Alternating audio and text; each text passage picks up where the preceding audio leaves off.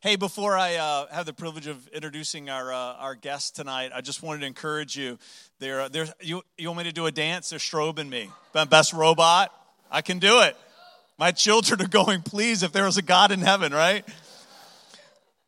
Um, if if uh, if you've been with us for any amount of time, you've heard us talk about food for the hungry for a long time. We've made a ten year commitment uh, to a village there. We send missions teams there, but one of the ways that we support them is through child sponsorship. And so we just encourage you if you call this your church home, pick up one of these packets. Rebecca, raise your hand. She's going to be out there by the Welcome Center at the end of the service. These packets, you can take them home. I think it's like 32 or $35 a month. We have a child that we've been sponsoring for years now. It's such a meaningful way, especially if you've got kids, to talk to them about how the rest of the world lives. And it's also a powerful way for you to have a fathership pres- presence in the life of a child who might not have one. So I just want to encourage you this would be a great weekend. Father's Day would be a great gift for your dads to do that together as a family. So, you know, when we started looking for a fellowship for our church to be a part of, we, we looked at a lot of different a lot of, lot of different groups and, and one of the reasons why we, we uh, wanted to, to, to find something is because we believe in this principle that every church should be a part of something bigger than itself every church should be a part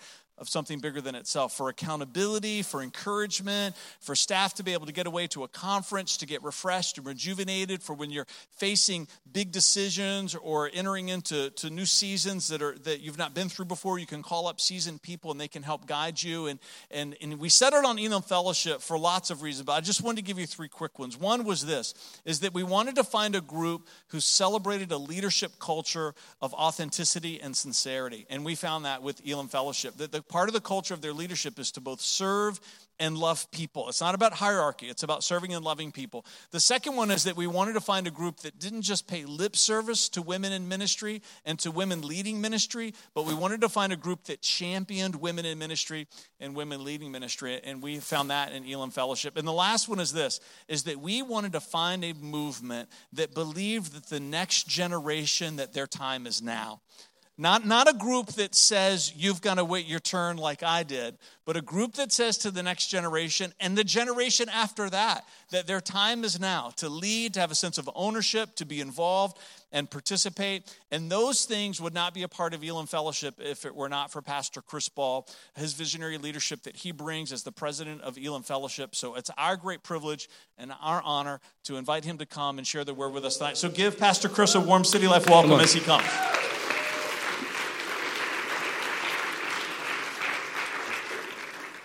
Wow, this is an awesome privilege for me to be here. I just really um, appreciate the reasons that he just shared that he joined Elim Fellowship uh, because uh, that is my heart. Uh, if I were to stand up here now and try to promote what Elim Fellowship is, and some of you might con- uh, be confused a little bit, Elim Fellowship uh, is not the Bible school. Elim Fellowship is a movement. A lot of times when people say, hey, this is the president of Elim, they think I'm the president of the Bible school, which we've had a Bible school since uh, 1924.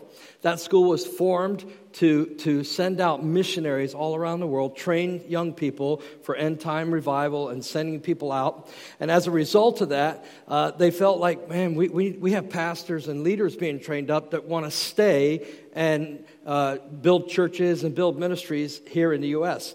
So they formed a fellowship that would help not only send missionaries, but also support teams just like your pastors here at, uh, in, in Newport News. And so that's Elim Fellowship. I'm the president of that, and we have right now about 186 churches. We have 146 missionary units all around the world. We have 917 credential holders that are pastors, youth leaders, all kinds of people that are uh, being supported by Elim Fellowship. And uh, I'm just excited to be here. This is like coming home for me. I don't know if it's been told to you this, uh, but my wife Carol, this is my wife Carol over here. We pastored together. Uh, give it up, I guess. And, uh, and but we pastored for 27 years in a small little town, population 127 3,000 cows. I mean, it, it was uh, it, it's just crazy where we pastored. And uh, when we got to that church, it was a small uh, little uh, church that was very, very conservative. They, they, it was what we call high church, where they genuflected, lit candles, three hymns out the door. You know what I'm saying? And, uh, and that's, that's what we went. And for two years, we just loved those people, cared for those people. And uh, we just turned the church over to two people that we discipled and mentored, uh, a husband and wife team just like us, poured into them and left to become the president of Elim Fellowship. And it, has been a, a, real transition for us, uh, having a family that we deeply cared about for all those years, and then releasing that so that we could do what I'm doing here. But the reason I say it's coming back home, I, I, I was born in England. In 1969, I came over on a ship with my family. My sister is here tonight, uh, my younger sister, and uh, her husband. We came over and we landed in Newport News. Okay, I, I, I went to Deer Park School. Uh, I was at Deer Park School in the third, third and fourth grade. Fourth grade first, then I went to third grade because I couldn't read cursive writing, and, uh, and, and, so that they put me back so I could learn cursive. Then my parents didn't like America, so we went all the way back because they couldn't stand those Americans, and, uh, and, and went all the way back to England, came back again, and then relocated into Hampton, Virginia, where I went to Jeff Davis and graduated from Bethel High School, Bruins, come on. And uh, I know there's some HI people, Hampton Institute and Hampton High School people, but uh, Bruins is the way. And uh, but but literally grew up, got saved at a Baptist church on Marcella Road, invited Christ to uh, become uh, a part of my life. No, all of my life. How about that, huh? And here I am now, crazy life. But this is what, what, what this is a, like a real high for me because this is the first time, first time since I left here that I've spoken in a church in Virginia. Right here. This is the first time. This is the first time I've been invited back right here. This is like amazing to me, man. And, uh, and it's Father's Day. And, uh, and, and what's really cool is, you know, when you, um, when you, when you, we're traveling now, every single weekend, me and my wife are in different churches. We're uh, doing what we can to touch people's lives all around. And, uh, and, and uh, who invites people in for Father's Day? I'll tell you, radical people. That's who. That's that's. I mean, you know, I, I, I mean, I, I would hardly ever probably do an Easter service ever again because nobody gives that up. But to, to come on Father's Day, I'm like, this is pretty cool, man. So God is really answering a lot of things that I, I, I did for 27 Father's Days. You see what I'm saying? And now he allowed me to come here tonight, and uh, I'm just very excited about being here. I also have a friend who is visiting me. He grew up. I, I got. Uh, I used to travel. In fact, listen to this. I used to travel around. I was a percussionist. That was what I did. I mean, that was my life. Come on, baby. All right, and uh, and I traveled around. And listen to this: I was in the Southern Baptist Church. I used to play in the Liberty Baptist Christmas play every year at the, and I played drums in this church one time, way, way back, because I used to be, you know, a Baptist boy, you know, and, uh, and go around. So this is fun. I mean, this is like totally out of the box fun for me, uh, and I'm excited. When, uh, when I talked to Pastor Fred, uh, it, uh, is that how you go, Pastor Fred? That, that sounds cool. Okay. And when I talked to him about uh, coming here, and he asked me if I would even actually uh, write a, um, a, message on Father's Day, it, it was really meaningful f- for me. And I, and I feel like the Lord's given me a word tonight that will speak to not just fathers. I just want you to know uh, I am a father. Carol and I, we have, uh, she did all the work, but, you know, I helped her out there. Uh, and uh, we have three children. I mean, I, I caused it. I better have caused it. And, uh, and, uh, and, but she took it, you know. And, and so we have three children Sarah, and she is a, a youth pastor with her husband in Syracuse, New York. And then Josiah, he's stuck trying to get here, stuck on the traffic uh, coming back from Virginia Beach. You know what I'm saying? Yeah, he, he's, he, he never grew up here. Okay, and uh, so he's stuck and uh, he's, he's radical. He is like totally rad. And I don't know if that's a word today, but anyway. And then, and then we have um, uh, Elijah. Uh, Josiah's gotten married also uh, about a year ago, almost a year ago. And then Sarah, I mean, uh, Elijah just got engaged. So I can't wait for him to leave. It's going to be like rocking and rolling in the house. I can't wait. You know what I'm saying? Release those kids so we can have fun. All right. And uh, I paid for all of them to go to college. They need to get out in Jesus' name. uh, so that's my family, and it's really an honor to be here. I, would like, if, you, if you're following with the Bible, I'm going to I'm to speak in just a minute from, um, from Genesis chapter 27. And I titled my message, The Father's Blessing. The Father's Blessing. And um, uh, uh, Carol and I are literally like uh, two weeks ago, I was in Maryland. Three weeks ago, I was in Detroit, Michigan. Uh, about five weeks ago, Carol and I, somewhere around there, she'll tell you the exact day and time and moment, but, but sometime in the past uh, uh month or so, we were doing a marriage conference in, Bron- in the Bronx. You don't say Bronx, you say the Bronx.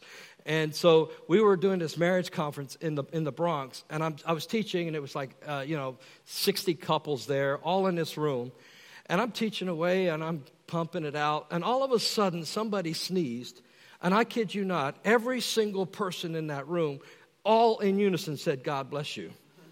I'm like, I think I could conjure up a sneeze here. You know what I'm saying? It was like they, they got more attention from the sneeze than, than, I, than I did. And, and I already knew that uh, that's not really good, that I, they got more attention from the sneeze. But, but, but right then, I'm not kidding you, right then in that moment, because I kind of had a little bit of ADD personality, ADD personality. And uh, right there in that moment, the Lord said to me, I want you to speak about my blessing, my Father's blessing to that church in Newport News, Virginia. I guarantee it, that's where it happened. Because I'm thinking, where did that come from? And I looked it up. And, and, and the truth is, is in 8590, you can Google this, in 8590, Pope Gregory I ordered uh, unceasing prayer for divine intercession because there was a plague in Italy at that time. And he said, This is your requirement. Anytime you hear somebody sneeze, you need to say, God bless you. That's where it came from. Who knew? You know what I'm saying? And they did that so long that 150 years later, without the plague, people have carried on for centuries to say, God bless you when somebody sneezes. Isn't that crazy? And, uh, and, and, now there are traditions that say it was there before that if you see, if you uh, if, if, you sneeze, uh, you have a demon. So, but we're not into that here. Okay, uh, you, you might have just hung out in front of the fan too long, but. And then, and then Germans came along and said Gesundheit, right? And that basically means good health, good health. So God bless you. God bless you. I was thinking about God bless you. I was thinking about the Father's heart to bless. The Father's heart to bless. I want to talk to you about a spoken blessing a spoken blessing that's actually in the Bible. In fact, if you look throughout the Bible, you see uh, that all the way throughout the Bible, there's blessing. There's spoken blessings all the way out through the whole Bible, the entire Bible. It started in Genesis. After God created, in verse 27, he created animals and he said, Now God bless them and said, Be fruitful and multiply. Verse 28 and following, he, he, he blessed and created man and woman. And he said, um, Bless you, be fruitful and multiply, which is my favorite commandment to be fruitful and multiply. You'll get that in just a minute, okay? But it is, it's, it only happens that way. All right, moving on. What is a blessing? What is a spoken blessing? A spoken blessing is a positive biblical statement that invokes the blessing of God in the life, in the life of another. Do you know that our words have the potential, according to the scripture, of life and death? My father and mother brought me up right here in Hampton, Virginia, and I remember the phrase. We just heard a bunch of phrases right there, right? I remember the phrase. Say it with me. Sticks and what? Stones may what? Break your bones, but what? Names and words and whatever will never hurt you. That's not true. That's an absolute lie. I know people today that live at a limited level because of the fact that somebody spoke ugliness into their life. But I want you to know something. We have a Heavenly Father that wants to speak blessing into our lives. And if we're going to be good dads, if we're going to be good fathers, watch this now. If we're going to be good followers of Jesus, we need to learn from that Father about our words. We need to learn how we can become a blessing. And so, when I'm speaking to, to, tonight, I, I want you to know that, that I really believe that the power of life and death in the tongue, we need to be people who speak life. Speak life into people. And I believe that's the heart of God. That's, that's what God wants to do. And uh, there's, if you, if you study this out in the Greek, it actually basically says that there are two Greek words. Now, I'm going to give you a teaching from the Old Testament, which is Hebrew or Arabic, but, or Aramaic, excuse me. But, but in, the, in the New Testament, you start talking about this whole concept of, of, of blessing, there are two basically Greek words for that word blessing. It's one of the cool things about the English word, words. We use one word, and there's sometimes many words that are given to us through different Greek words. And one is, uh, uh, uh it's, uh, it's like uh, eulogo, which is where we get eulogy, the word eulogy. And it means to speak well of. So if you're doing a eulogy, now you know why when people do a eulogy, they always are lying and telling something positive about everybody. You know what I'm saying? Uh, but I'm not invoking lying at all. And then the other word is makarios. I think I'm saying these right. I, I, I know about that much Greek. Uh, and that is to bestow favor. To bestow favor. I believe that God wants to bestow favor on people that are around us. I think the heart of blessing people is not just to speak well of, but He wants us to be a people. He wants fathers to their children uh, to be able to bestow favor upon people who are around us. Blessing. In the story that I'm going to talk about, it's found in Genesis chapter 27. Genesis chapter 27 in your Bible. So you can turn it on or look at it like this. But basically, in Genesis 27, we have four characters in the story. It's, it's a crazy story. Now, I'm not going to focus too much on the craziness, but I am going to focus on the blessing that came from Isaac's mouth, the father blessing. And as I look at that blessing, I believe God's got a word for us tonight that we can, as fathers, begin to say, How can we practice this? It doesn't matter how old our children are, but there's something in this spoken blessing, from Isaac to Jacob that I think we can learn from. It's a crazy story for those of you who may not be familiar with the scripture. Uh, and I'm not going to go after explaining the craziness and what happened there. But basically, you have four characters you have uh, Jacob, Esau, Isaac the daddy, and Rebecca the mommy. Are you with me? And what happened is, is uh, these two boys were twins, right? They, they, got, they were born pretty much on the same day, and uh, out comes Esau, and then he's, gra- uh, I mean, and then uh, Jacob comes out grabbing the heel. This is, you know, at their birthday. And uh, they called him grabber. That's what Jacob means. So if your name's Jacob, you're a grabber. Stay away, ladies. Uh, okay? Just a thought. Uh, but, but Jacob was his name. And Jacob was cunning. He was a crazy dude. And uh, he had already stolen, watch this now, because people confuse the blessing from the birthright. He had stolen the birthright of Esau. Esau was out working because he was a hairy man. I don't know why. But he was out there working in the field, and, and Jacob actually was cooking a dinner and, uh, and Esau came in and he said to him, uh, he says, uh, man, that looks like some good stew.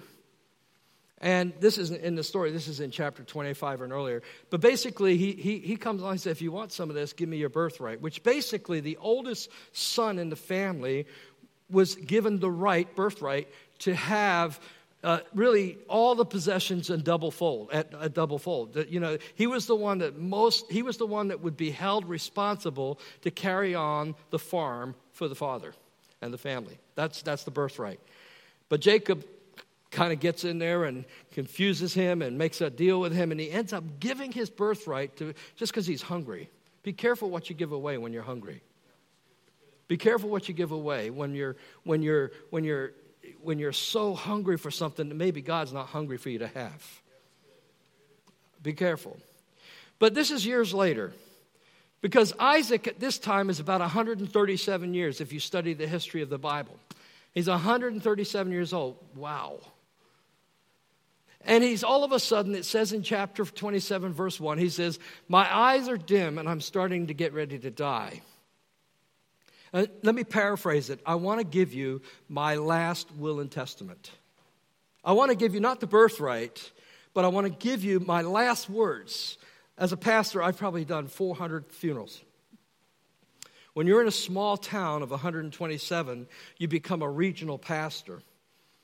And after 27 years, you become a pastor that everybody really comes to love and care about if you're, if you're a good lover of people.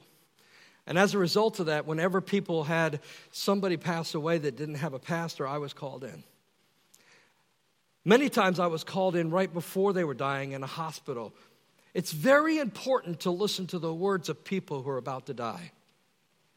Because when you're about to die, you think about things like, I don't want any regrets. I want to come clean with any mistakes. I want to say it like it is.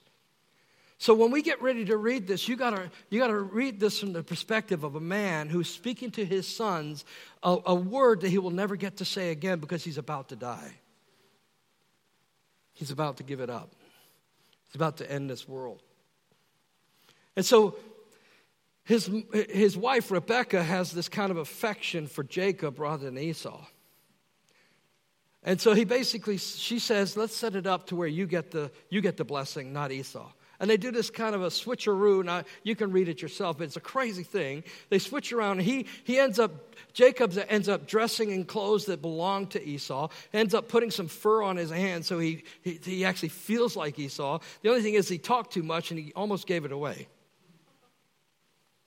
And he stands before him, and his father said to his son, He said, Go out and get a, a killing and bring it in, and, and, and, and let's eat together, because I am about ready to speak a blessing to you.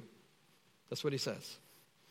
Well, Jacob comes in there, he, and he sneaks in before Esau gets back. The food is cooked, and they have a little bit of dialogue. And the father even says, Are you really the guy? Are you really Esau? And he said, Yes, I am. He lied.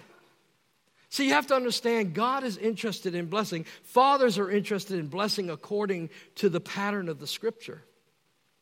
So he began to, even though it was a, a, a season of, of, of a, eh, eh, you know, uh, trickery, if you will, from Jacob, the father heart was pure.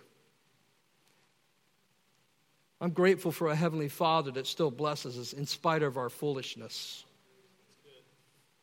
I'm grateful that I have a father that blessed me and called me to follow him in spite of my foolishness, in spite of who I was.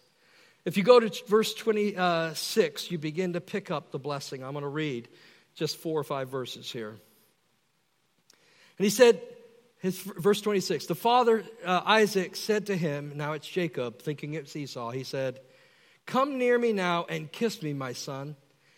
Verse 27, he came near and kissed him and smelled the smell of his clothing and blessed him. And this is the blessing, and said, Surely the smell of my, sm- my son is like the smell of the field, which the Lord has blessed.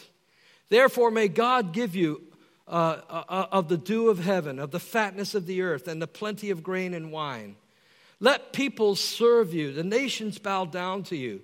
Be master over your brethren. Let your mother's sons bow down to you. Cursed be anyone who curses you, and blessed be those who bless you. That's his blessing. And as I studied that blessing earlier uh, this morning and this last month or two, as I began to, to pull all this together, I found basically three ingredients that I believe will challenge us as fathers, challenge us as people who love God to become a blessing to other people, a blessing to our children, no matter how old they are. Three ingredients in this blessing. The first one is this there was meaningful touch meaningful touch. Come here and kiss me. And it says, Jacob drew near and touched him and kissed him. Each of these, each of these ingredients is an answer to a felt need from children and from the world around us. Each of these ingredients. The first one is meaningful touch, which is an answer to the lack of touch or abusive touch that people have experienced. I can guarantee you, in a room this size today, with, with men and women in this room, there have been people sitting here who have been touched wrong or not touched. Guarantee it. And the Father above is wanting us to know that there is a, there is a loving touch, there is a meaningful touch, there is a healthy touch. One of the things I've tried to do with my three children is, is have meaningful touch with them, not some weird touch, but a loving touch. There was a time when my daughter, Sarah, she was 13, 14. I wish she were here because she would laugh, I think. And, uh, it, but, but it's like she didn't want to touch me because I was another man. That was killing me because I hugged all the time my children. But for this season, and uh, uh, instead of acting mature and thinking it was all about me, I waited. And that, I remember the times when she would come. I learned this from a guy named Stuart Briscoe. He said, You need to be ready on the level of the pace of your children, not always your demand for your children. And so I remember that day when she came and she said, Dad, let's go for a ride. I said, Why? She said, I really want to talk to you. And, uh, and, and she hadn't, that was a time when she wasn't really hugging me, and I was like dying most of the time, you know what I'm saying? But, but we went for a ride, and we went up to Toronto, and it was about a five hour ride in a car. And I'm not going to tell you what the issue was, but it was almost in the last 15 minutes of that five hour ride. She's sitting next to me in my car, and she leans over and she, and she tells me why she was talking to me. Took five hours. I could have done it in the driveway, you know what I'm saying? And, and, and I came back, and as we came back, there she was talking to me. And I'll never forget it. She got out of the car and said, Dad, thanks for that word, and reached out and hugged me and touched me. Please listen to me. You need to have meaningful touch with your children. Come near me and kiss me. I cannot under, overstate the power of meaningful touch. I'll never forget the time before I was uh, had children. I was visiting a family in our church, and, and that family uh, had three children. And each of these children had three different types of personality. You know, uh, if you've read Gary, I think it's Gary Chapman's book on the five love languages, each one of them had different love languages. Uh, I, I, believe the son had. Um, excuse me, it was one of the daughters. She had um, uh, a gift of service, one of the daughters. And the son had uh, the gift of giving gifts. He bought me a 22 rifle. Hallelujah. Here, Pastor. You know, I came from here, you know, I didn't have a gun. You know, you need a gun if you're going to live up here, Pastor. You know, up comes a gun. You know what I'm saying? So, for this kid, I mean, he's, oh, by the way, he was only 13 when he gave me the gun. You know what I'm saying? Ordered it himself, worked hard, and gave me a gun. That's my favorite gift of all my, no, not really. Okay. And then the, the other daughter, she was a toucher. I remember when Carol and I would go over to the house, she would immediately, in particular, she wanted to hug Carol. She loved Carol. And every now and then she would reach over, hey, Pastor Chris, and she would hug me. When she got older, we followed that family and we watched that family grow up. When she got, she, she became a beautiful little girl. I'll never forget this. It, it was a time and in a moment where I said, oh my gosh. And I didn't have children. I remember one day she came over and she plopped herself on her daddy's lap. You remember this? And she plopped herself on her daddy's lap, and, and, and, and uh, he stood up and dropped her on the floor and said to her, I don't want you to be affectionate because of that commercial that's on. I took him aside as a new pastor and I said, Let me tell you something. Let me tell you what will happen if you don't hug your daughter, if you don't let your daughter let you touch her. She will find touch somewhere else. We need to be dads who are willing to touch in a healthy, meaningful way. We need to be a church that's more connected than they ever have, the world out there, through Facebook, through uh, Instagram, but people who still need a touch. We need to be a people of God who give away meaningful touch. It's part of the blessing. Jesus said, Who touched me? Who touched me? It was a lady who needed a healing. Who are you touching? The children came around and the disciples said, Get the, get the kids out of here. And it says in Mark chapter 10, it says, Jesus says, No, don't, no, let the kids come next to me. And then it says this in verse 16, it says, And he touched them and prayed for them and blessed them. We need to be a people who touch, meaningful touch. Dads, look for ways to touch children. Church, look for ways to touch the world around you. Now, you know when there's somebody you shouldn't be touching. You know what I mean? I had people come into my church, they were like a clothesline. You don't touch them. You wait until they touch you. But you, there's people, you know what I'm saying? But you know how to read the room, and if you don't, you just need to not touch. If you don't know how to read the room, leave, leave people alone. You know what I'm saying? Just stay away. All right. But we have a world that's full of ugly touch. We need to be a church that knows how to give meaningful touch. It's called a father's blessing. The second ingredient of the father's blessing is words of affection and love. Words of affection and love. This answers not the need to, to feel touched, this answers the need to be accepted and appreciated. There's a whole world out there that's looking uh, for acceptance and appreciation. Children are looking for their fathers to show them appreciation. When I was a percussionist, when I was a drummer, I remember, man, everybody would come up afterwards. I was a good drummer, by the way. I played for the jazz choirs for Hampton High School, I played for Bethel High School, Phoebus. I played for all of them. I was a good drummer. Got it? But who did I want to please the most? My dad. My dad. Children are looking for fathers to say, hey, man, this is good stuff. But wow, the way you took those tubs were really awesome. You know what I'm saying? You got good chops. All those kinds of words I was looking for from everybody, but more than that, from one person my dad. Paul affirmed Timothy don't let anybody look down on you, Tim. I don't care how old you are. We need fathers to speak into lives of the people around us. You ladies need to be, uh, be ready to bless people with affirmation, uh, words of affirmation, words of acceptance. Now, it, listen to this. This is the word of affirmation. This is going to bless you right here. Watch this. This is the word of affirmation. Surely the smell of my son is like the smell of a field. Isn't that a blessing right there? Please don't say that to anybody. Don't, don't go here. The Bible gave me a blessing for you. You know, I mean, the, the, you smell like a field. That just ain't going to do it. It's kind of like that other verse in Song of Solomon where the, where the guy who's in love with his girlfriend, he says, honey, your hair is like a flock of goats. How many know that's not going to work for a second date right there? Come on, you know what I'm saying? Huh? But, but see, here, here, here you got to understand the scripture. Solomon was looking at those goats coming down the mountain, and he was in love. He said, Honey, when I see that goats coming down that field like that, it reminds me of your wavy hair. That's what he was thinking of because he was lovesick.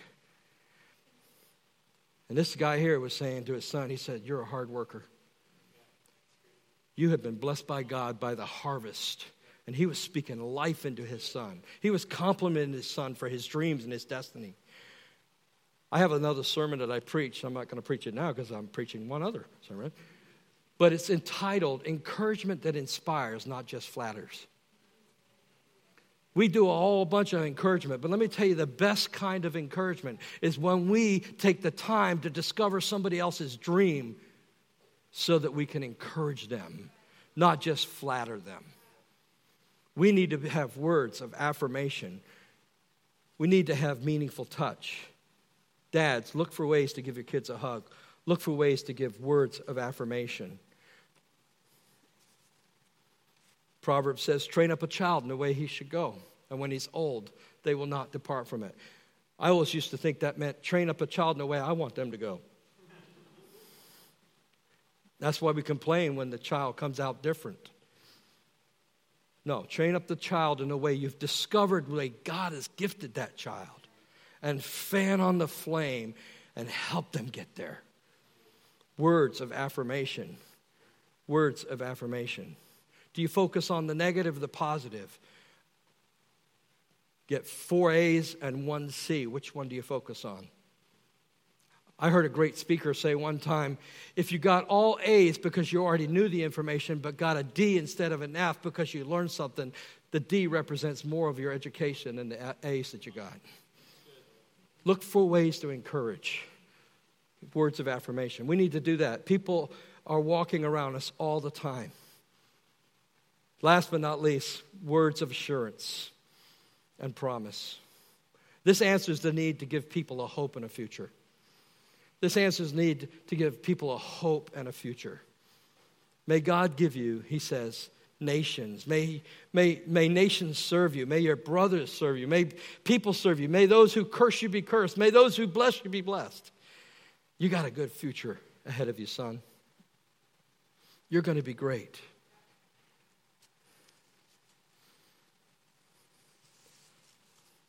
I have uh, three children, and I had seven employees at my, at my church.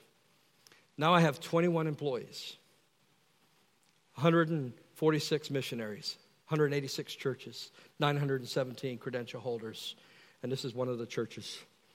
My heart is to do whatever I can to come along and say, You got a great future. You got a great future here. My heart as, a, as the president is not just to come and, and just shake hands and preach and make you laugh. My heart is to pray for you as a church. You have no idea what this means to me to be here. Let me tell you what, this is one of the best churches we have at Elim. I'm telling you that. I don't say that everywhere because some things I can't say everywhere. Are you with me? I'm not talking about you if you're listening. Okay? I'm going to get in trouble. I used to be the president.